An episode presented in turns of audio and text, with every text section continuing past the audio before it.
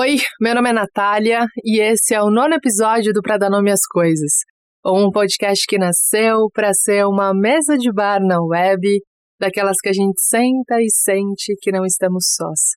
Um lugar em que a gente pode ser do nosso próprio tamanho, sem precisar se esticar e nem se espremer. Um lugar em que a gente pode descer um medo atrás do outro, uma neura atrás da outra, olhar para o lado e falar: Cara, você também? E eu começo esse episódio falando de uma situação que aconteceu semana passada, e que ela é o avesso de uma coisa muito bonita. Essa última semana eu recebi mensagens muito emocionantes de pessoas que sentaram nessa mesa do Pra Dar Nome no último episódio. A cura te encontra na travessia. Mensagens que me diziam que ao ouvir o episódio é, essas pessoas tinham encontrado um realinhamento que tinha sido muito importante e, e eu achei isso muito bonito, assim. E aí eu fiquei pensando, né, em como a vida é curiosa às vezes. Eu não ia falar sobre esse assunto semana passada. E eu não ia falar porque eu tinha outro assunto previsto para semana passada. Eu inclusive tinha escrito, eu inclusive tinha gravado e eu inclusive tinha mandado pro Vavá para ele editar. E ele tinha me devolvido editado. E aí, quando eu ouvi, segunda-feira à noite, eu mandei para ele: vá, eu não vou conseguir colocar isso no ar. Eu não ia conseguir colocar aquilo no ar porque aquilo, quando eu ouvi, estava me falando sobre uma ferida ainda aberta, não sobre o lugar da cicatriz. E e é muito curioso porque em algumas situações, eu não sei se já aconteceu com vocês, mas comigo já aconteceu várias, assim. É como, quase como se a gente estivesse na beira de uma piscina e ali da beira da piscina a gente falava, cara, massa, é só pular e nadar e bater o braço e se divertir. E aí quando a gente pula, a gente vê que o chão está 8 metros abaixo do nosso pé. Um minuto atrás eu achava que a situação era extremamente possível, era um lugar completamente confortável, uma relação super gostosa. E aí, de repente, você vê que aquele lugar, aquela relação, aquele trabalho, aquele emprego, sei lá, aquela amizade, na verdade, tá te afogando, né? E naquele episódio especificamente eu tive essa sensação. E nenhum dos outros eu tive. Nenhum dos outros isso aconteceu. Nesse eu tive. E nesse eu tive que tomar uma decisão muito difícil, que era ou eu assumo isso e saio da piscina e entendo que esse lugar, nesse lugar, esse lugar para mim é só o sagrado e eu não posso, por enquanto, deixar que ninguém acesse. Ou eu coloco isso na mesa do bar para de algum modo ser um catalisador ou sei lá, alguma coisa além disso tudo que tem sido. E e aí eu passei o dia com, com um tijolo no, no pescoço, né? E eu não sei se vocês já tiveram esse tijolo no pescoço, mas tijolo no pescoço é quando a gente fica tentando caber nessa piscina. É quando a gente acha que batendo o pé bem forte ou nadando cachorrinho a gente vai conseguir permanecer na piscina pelo tempo que a gente precisar. Só que nadar cachorrinho e ficar tentando caber numa piscina que não dá profundidade pra gente cansa muito, né? Cansa demais a longo prazo. E a longo, longo prazo, exaure todas as nossas energias. Então ali, quando eu tinha acabado de pular, terminei de ouvir o áudio do Valder, eu falei, Valder, eu não vou conseguir falar sobre isso. E aí eu aceitei a boia que ele e a Amanda tinham me dado. A boia do, cara, você não precisa falar sobre isso agora, nesse momento. E eu tenho muita facilidade de falar sobre as coisas que, que me pegam ou que me, me mexem, sobre sentimentos. Eu, não, eu sempre tive fluidez nesse sentido de, de dizer as coisas que eu sinto, porque eu acredito realmente que eu não sinto sozinha. E porque eu acredito realmente que tudo que a gente precisa para criar um mundo mais empático é às vezes dizer.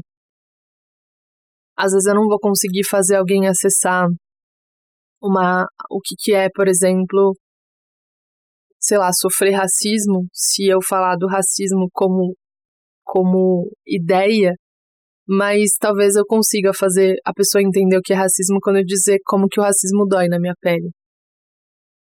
E, e eu acredito muito na fala e eu acredito muito na escuta, e aí também é por isso que o Pra Dar Nome às Coisas tem me feito tanto sentido. E tem me provado que, que, que nesse sentido é bem por aí, pelas mensagens que eu recebo. Mas enfim, o que eu ia dizendo é que foi uma lição muito importante para mim. É uma lição muito importante porque quando eu saí da piscina, ali cansada, encharcada, e eu olhei de novo para ela, eu vi que tinha gente ali, ó, com a água no umbigo. E tinha gente ali, ó, com as mãos cruzadas atrás da cabeça, só batendo o pezinho. Quando eu saí encharcada da piscina e olhando encharcada para dentro da piscina, eu vi que aquela ferida que me afogava só me afogava porque ela era a minha ferida. Ela não era daquelas outras pessoas que estavam dentro da piscina. E isso foi muito importante para entender que tem algumas feridas que são só nossas. E porque são só nossas, a gente precisa se preservar, a gente precisa cuidar, a gente precisa estabelecer os limites, né? E, e ficar atento às nossas dores, né? E não se comparar com as outras pessoas, porque cada um ali tem sua história, tem as suas feridas, né? Esses, esses dias eu tava pensando muito nisso, né? Eu tenho um pai muito presente, muito presente. E eu nunca parei para pensar o quanto isso era um privilégio no sentido de ser diferente, até que eu comecei a ouvir algumas histórias de pessoas próximas que não tinham um pai presente. Para mim, ter um pai presente estabeleceu e, e, construiu na minha cabeça uma ideia de amor muito próxima do saudável. É, e eu só parei para pensar nisso de um tempo para cá, assim, de quanto a, a, a presença do meu pai próximo, é, que é essa presença masculina, me, me ajudou a, a entender e a aprender o que, que era um amor saudável. Quanto o casamento dele com a minha mãe, que era um casamento extremamente saudável, me ajudou a entender qual que era a minha ideia de amor. Enfim, já fui para outro lugar.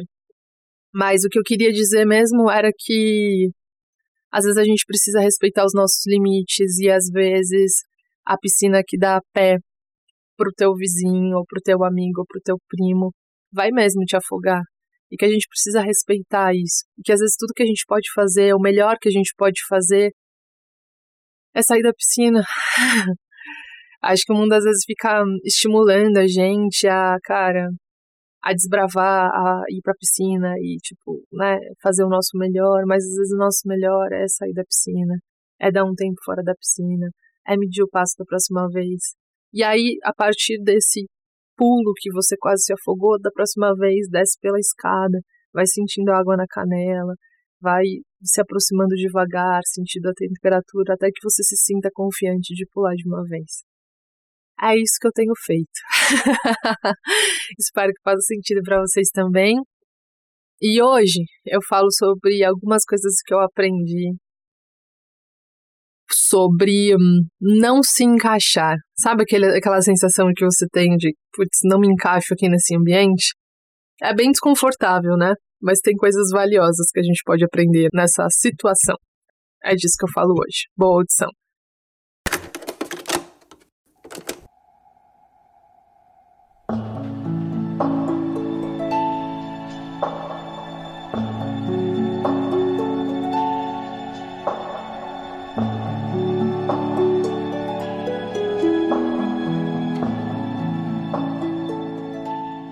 Eu fui numa festa recentemente. Era uma festa importante. E importância tem a ver com o quanto uma coisa significa pra gente, né?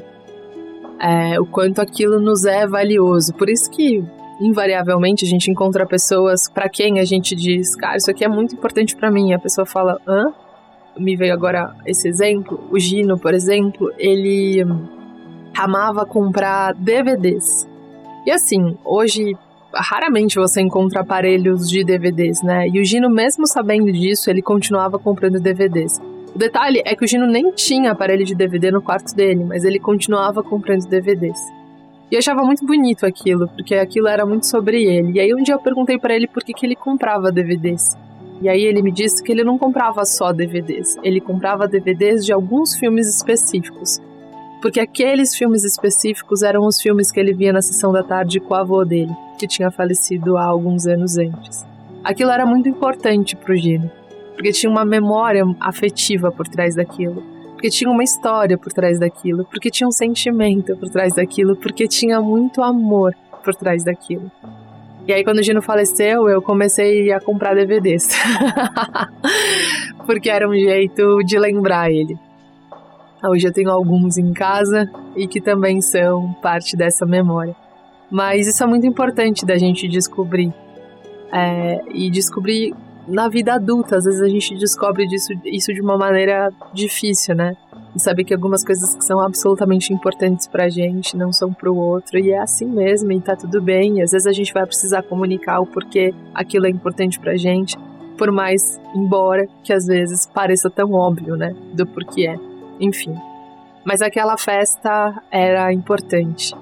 Porque ela tinha muito significado.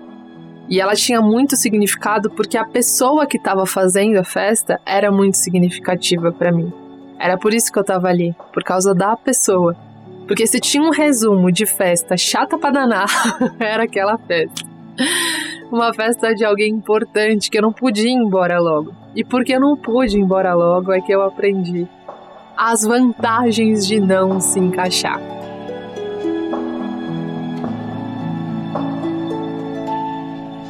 When the night has come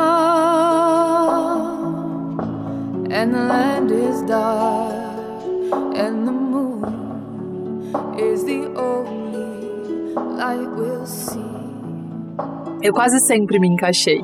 O que eu quero dizer é que mesmo na escola, naquele período em que alguma parte do nosso corpo ou das nossas roupas chama mais atenção do que a salsicha e o todinho que tá dando na merenda, eu sempre me encaixei.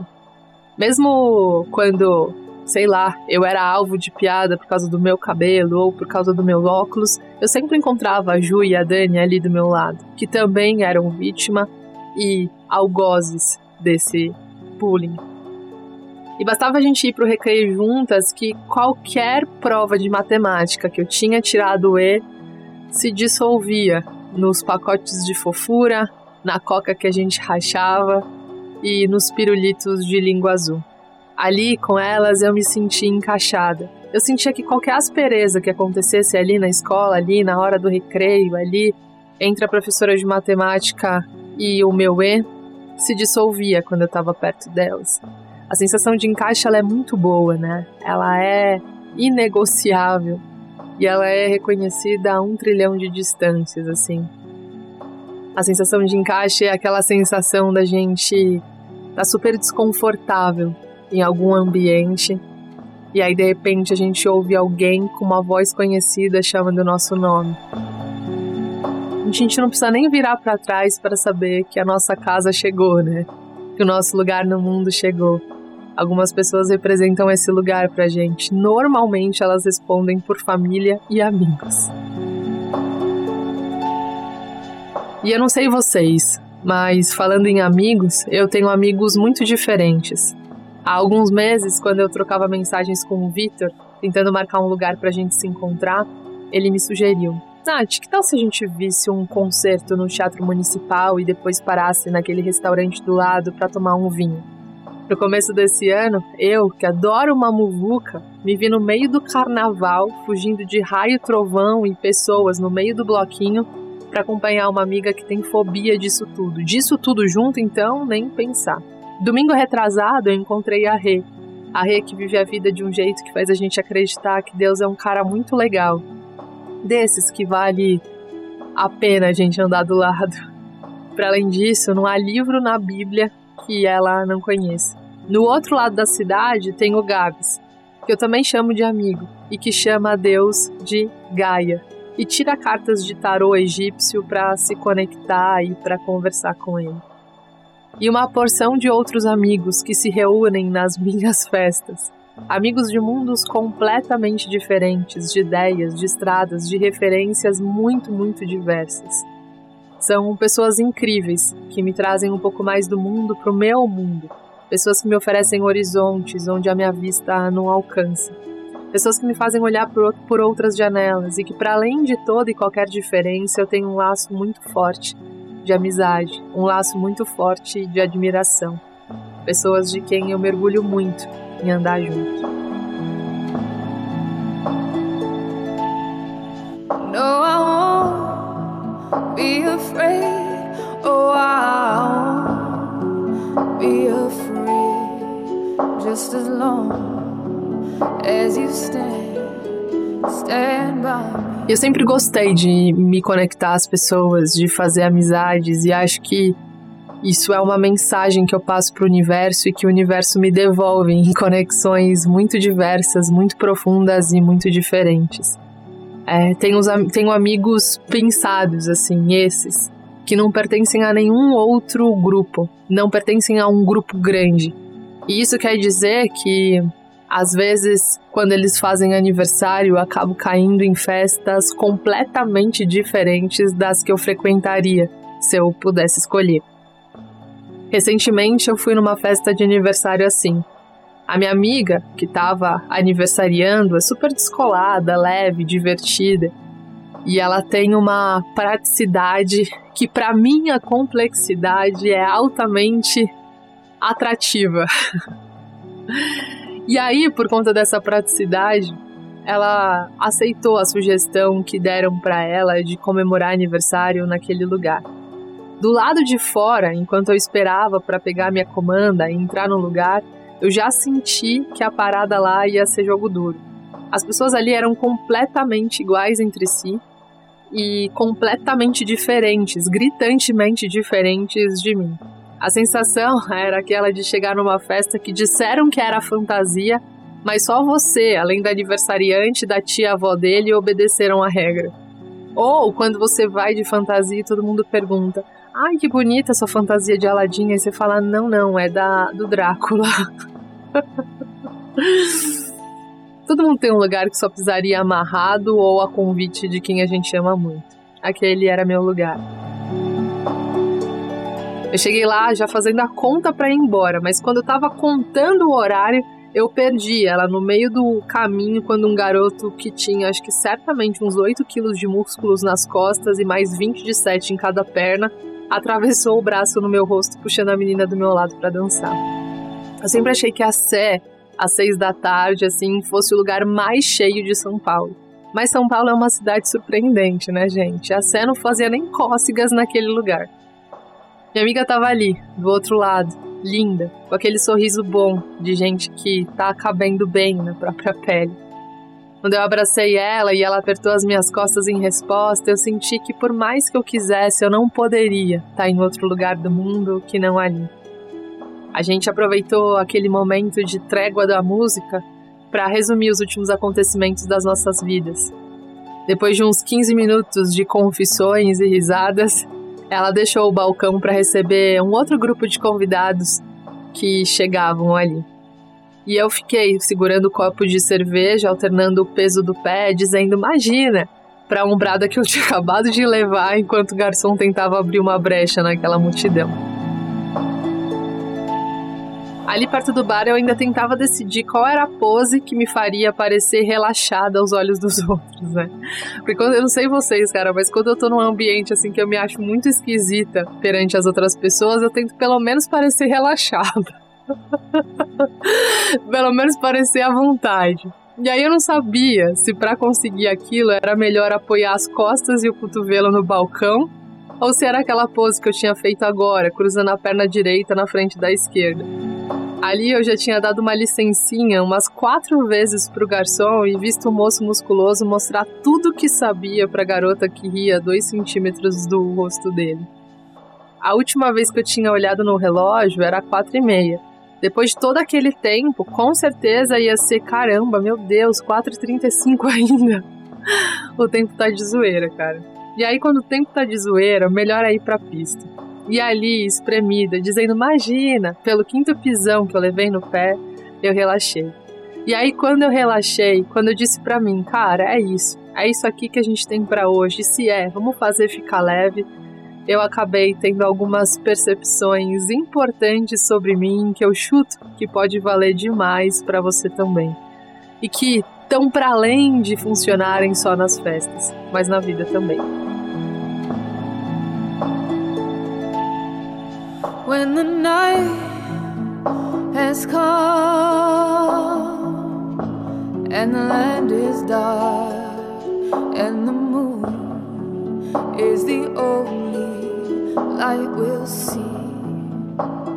a primeira coisa que eu aprendi ali espremida entre pessoas que eram completamente diferentes de mim, num ambiente que eu não teria pisado se não fosse convite de uma pessoa que eu amava muito, numa situação que eu me sentia completamente desencaixada, literalmente um extraterrestre, foi a importância da autenticidade. Aquela festa eu me toquei. Era um resumo do mundo. A gente não vai caber sempre. E às vezes tudo que a gente precisa é parar de tentar caber também. É aceitar. Vocês sabem que quando eu saí do Superpoderosas no ano passado, quando o programa acabou, eu decidi ficar alguns meses em casa. Eu vinha de uma leva profissional em que eu saía de um emprego e entrava no outro, assim, sem férias, sem pausa. E naquele período eu vi uma chance de aproveitar aquela oportunidade de dar um tempo, de entender o que eu queria na minha vida naquele momento. E aí eu sabia pouca coisa sobre o que eu queria fazer dali para frente. A única coisa que eu tinha certeza é que eu queria fazer alguma coisa autoral. Algo que eu pudesse fazer como eu faço aqui no Pra Nome às Coisas, que eu pudesse colocar meu peito. Isso tem muito a ver com pessoas intensas, né? Intensidade é aquilo que é o quanto a gente coloca da gente nas coisas que a gente faz. Eu sempre coloquei muito de mim. Eu sempre me coloquei inteira. e eu queria fazer alguma coisa que me permitisse isso. No nosso trabalho regular, hoje como jornalista, é, eu faço semanalmente algumas entrevistas. E, e a entrevista é uma parada que eu gosto de fazer porque é um jeito de ouvir o outro, de acessar o outro. E nisso mora a minha intensidade também, mas tem um limite. O que eu queria era poder me esparramar mesmo, como eu faço aqui no Pra Dar Minhas Coisas. Mas naquela época eu nem sabia que o Pra Dar Minhas Coisas é, aconteceria e aconteceria de um jeito tão bonito esse ano. No ano passado eu achei que eu podia fazer alguma coisa como um canal de YouTube meu raciocínio era: se eu fizer um canal de YouTube, eu vou poder falar das coisas que eu quero falar, do jeito que eu quero falar. E o jeito que eu quero falar é desse jeito, do lugar da primeira pessoa, com intensidade, com verdade. Só que assim que eu pensei nessa ideia, eu já pensei já em todas as pessoas que poderiam me criticar por essa ideia. Todas as pessoas que poderiam usar isso para para me arrastar ou para me jogar dentro da zona do ridículo, sabe? eu lembro que eu tava angustiada porque eu não conseguia decidir, e aí eu queria fazer, mas ao mesmo tempo eu tava com medo de fazer, porque eu tava com medo do que as pessoas iam pensar e tudo mais. E aí eu peguei um caderno no meu armário, e isso é uma coisa que eu acho que vale muito a pena fazer. Eu tenho um caderno no meu armário de, sei lá, 100 folhas, que eu sempre pego ele quando eu tô angustiada, assim. E aí eu vou escrevendo o que eu tô sentindo. E aí, escrevendo o que eu tô sentindo, foi nesse caderno que, que. É esse caderno que eu conto no episódio 1, Medo do Fracasso. E aí as coisas vão clareando, né? E aí, nesse caderno, pensando nisso, eu falei, cara, por que eu tô com medo de fazer esse canal do YouTube? E aí eu fui fazendo uma lista.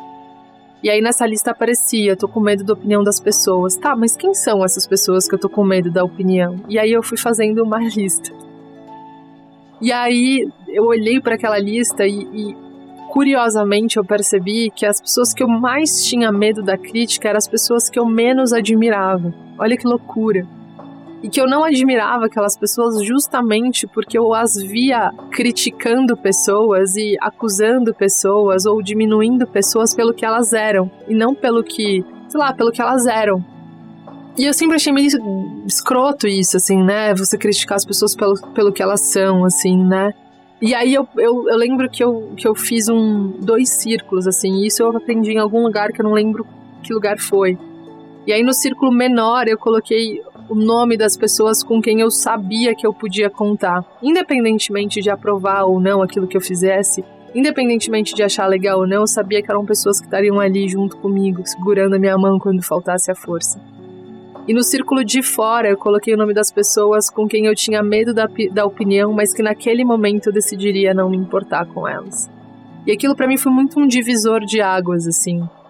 E era sobre isso também que eu tava experimentando naquela festa, né? O grande lance da, da autenticidade é a gente conseguir sustentar aquilo que a gente é, né? E às vezes a gente tem medo de ser aquilo que a gente é por medo da crítica de pessoas que a gente nem admira, né? as pessoas que realmente a gente admira, as pessoas que realmente gostam da gente, as pessoas que realmente jogam do nosso lado, por mais que elas, sei lá, fariam diferente as coisas que a gente faz, elas estão ali do nosso lado, segurando a nossa mão na nossa arquibancada. E se não estão, é hora de rever isso, né? E naquela festa eu lembrei muito disso, lembrei muito daquela história do circo, lembrei muito da, do lance da autenticidade, né? Porque às vezes a gente espera a aprovação de pessoas que têm outras referências, que têm outras histórias, né?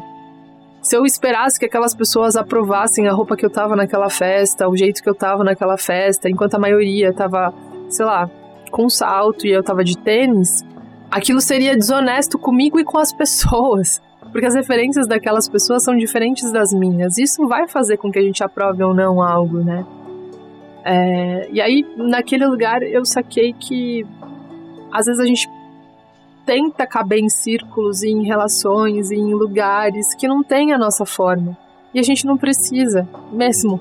E eu lembro de uma coisa que a Renata sempre me falou, assim, num processo de autoconhecimento, que eu tava me, me soltando de coisas que faziam sentido para mim, que em determinado momento não faziam mais, e eu tava me sentindo muito sozinha, assim, porque quando a gente começa algumas travessias, algumas pessoas e alguns lugares e alguns ambientes que nos davam a sensação de grupo vão ficando para trás, porque você vai seguindo num caminho diferente.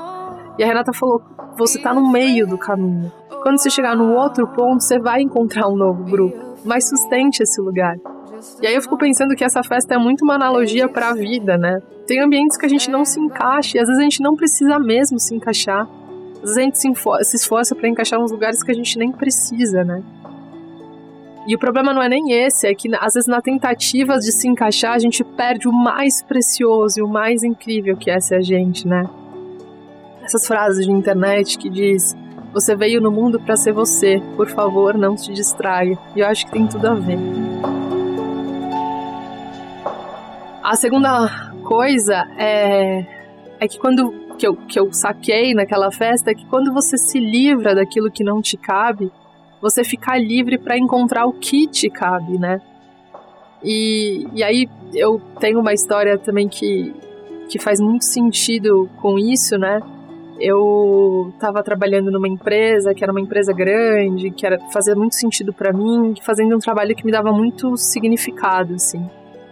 E aí eu recebi uma proposta de promoção, assim, eles, o, o meu diretor queria me promover para um, um outro cargo. Nesse cargo, meu salário ia basicamente triplicar, tinha muito status profissional, né, tinha muito, muita projeção profissional, e, e era uma vaga que boa parte ali da redação queria muito, assim.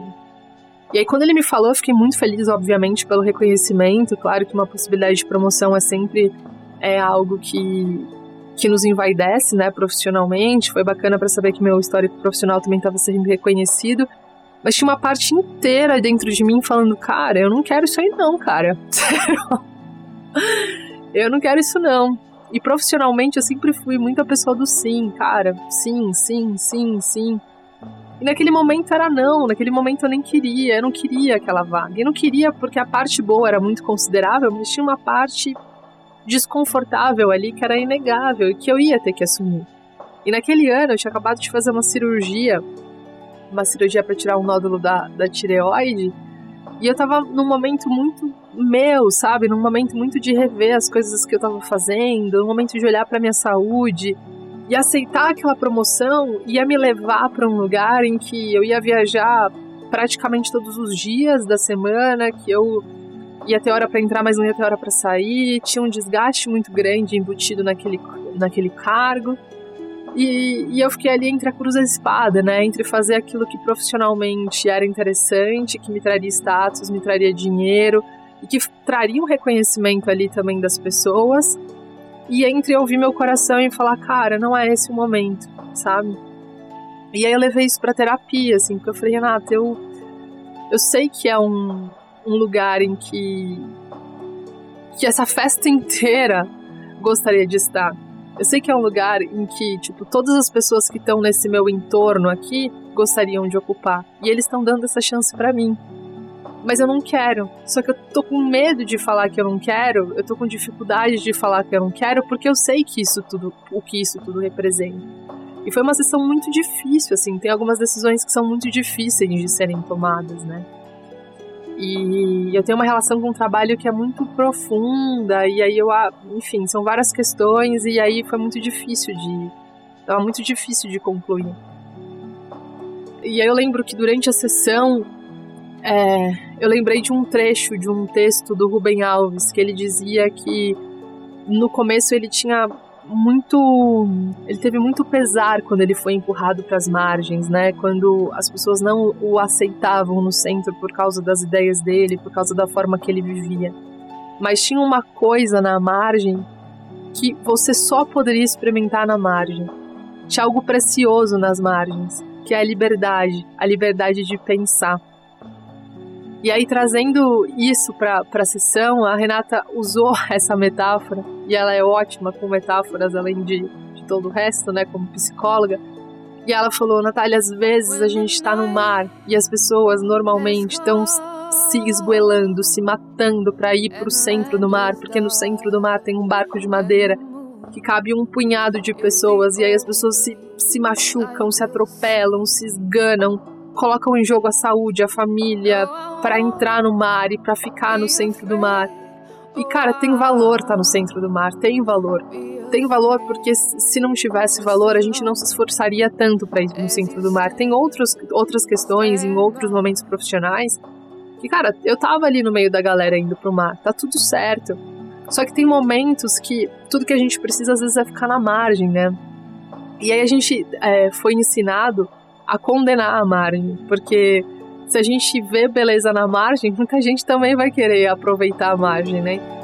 E ali na margem, cara, dá pra você molhar o pé, dá pra você esticar uma canga e tomar sol, dá pra você correr, dá pra você ver o todo, cara, ver o todo.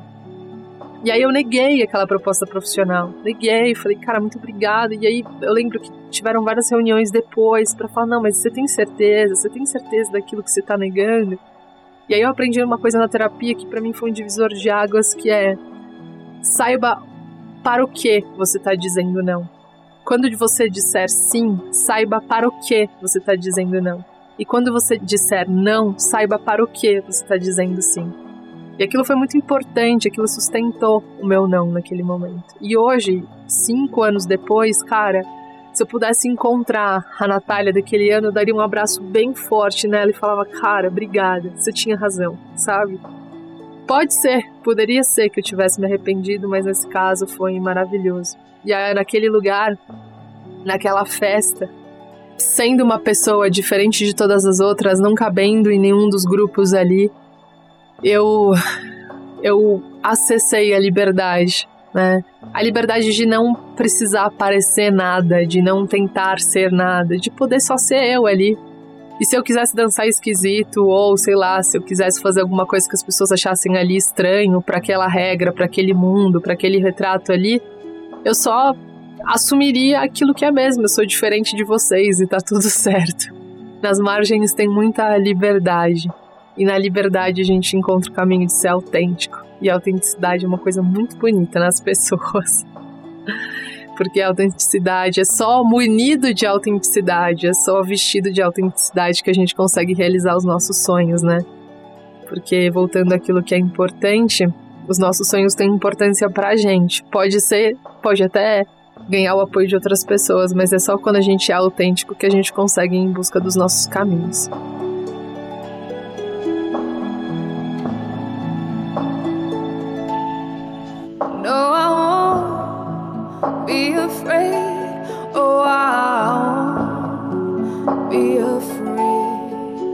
Just as long as you stand, stand by me. E aí a última coisa é que é muito importante a gente lembrar que há muitas realidades além da nossa realidade, né? Assim que eu saí da festa, eu gravei um áudio pra Daisy dizendo: Cara, não é maluco que um lugar que seja o preferido dessas pessoas é o meu lugar insuportável na vida? E aí, antes dela responder, me ouvindo naquele áudio, eu saquei, cara, é isso. Há muitas realidades além da minha realidade. E isso é muito importante, muito libertador lembrar. Porque às vezes alguém vai te dizer que as roupas, sei lá, que você veste são cafonas, ou que você dança de um jeito esquisito, ou que você se expressa de um jeito que para essa pessoa não faz o menor sentido. Mas quais são, será, as referências dessa pessoa? Qual modelo essa, essa pessoa está tá usando para julgar que aquilo que você faz é bom ou ruim? E aí, quando a gente percebe que a gente julga a partir do que a gente é, não do que o outro é, as coisas vão ficando mais levinhas. Muitas vezes o que a gente acha do outro é só o que a gente acha do outro, não o que o outro é. E o que acham da gente é só o que acham da gente, não o que a gente é. Aquela festa era chata para mim porque não tinha as músicas que eu gosto, as pessoas com quem eu me identifico, porque só, só tinha eu de tênis e porque, dada a dinâmica, pouca gente me parecia relaxada para dançar esquisito, como eu acho que toda festa deve ser desfrutada. Aquela festa não era a minha festa, mas era o rolê preferido de um monte de gente, e isso é ótimo de perceber. E foi ótimo para perceber que, já que o mundo não é a minha régua, nada do que eu fizer vai ser a régua de aprovação para todo mundo, sabe? Quando a gente entende que tem muitas realidades dentro de uma realidade, é impossível agradar todo mundo é impossível encaixar em todo mundo. Se a gente tá realmente encaixando todo mundo, tem alguma coisa errada. Não tem como se encaixar em todos os lugares, né? O que dá para fazer é fazer algumas pontes em que o nosso mundo se conecta ao mundo do outro. E a partir dessa ponte, visitar o mundo do outro e permitir que o outro visite o nosso mundo sem a gente precisar se desfazer de quem a gente é. So darling,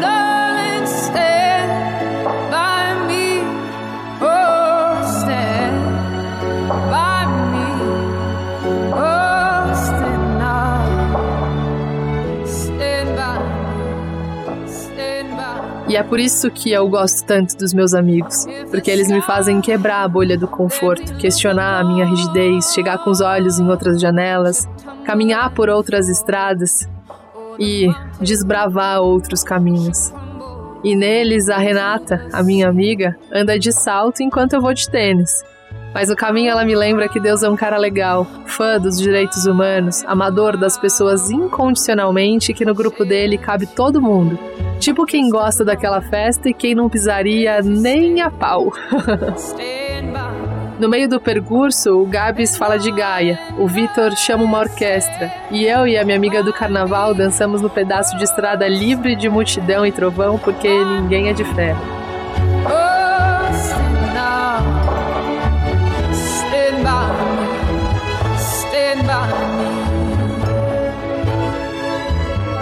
E nas diferenças todas, eu posso dizer com orgulho que os meus amigos são do mesmo time, mesmo diferentes do mesmo time, o time universal do amor. E no amor, no amor genuíno, não há quem fique sem encaixe.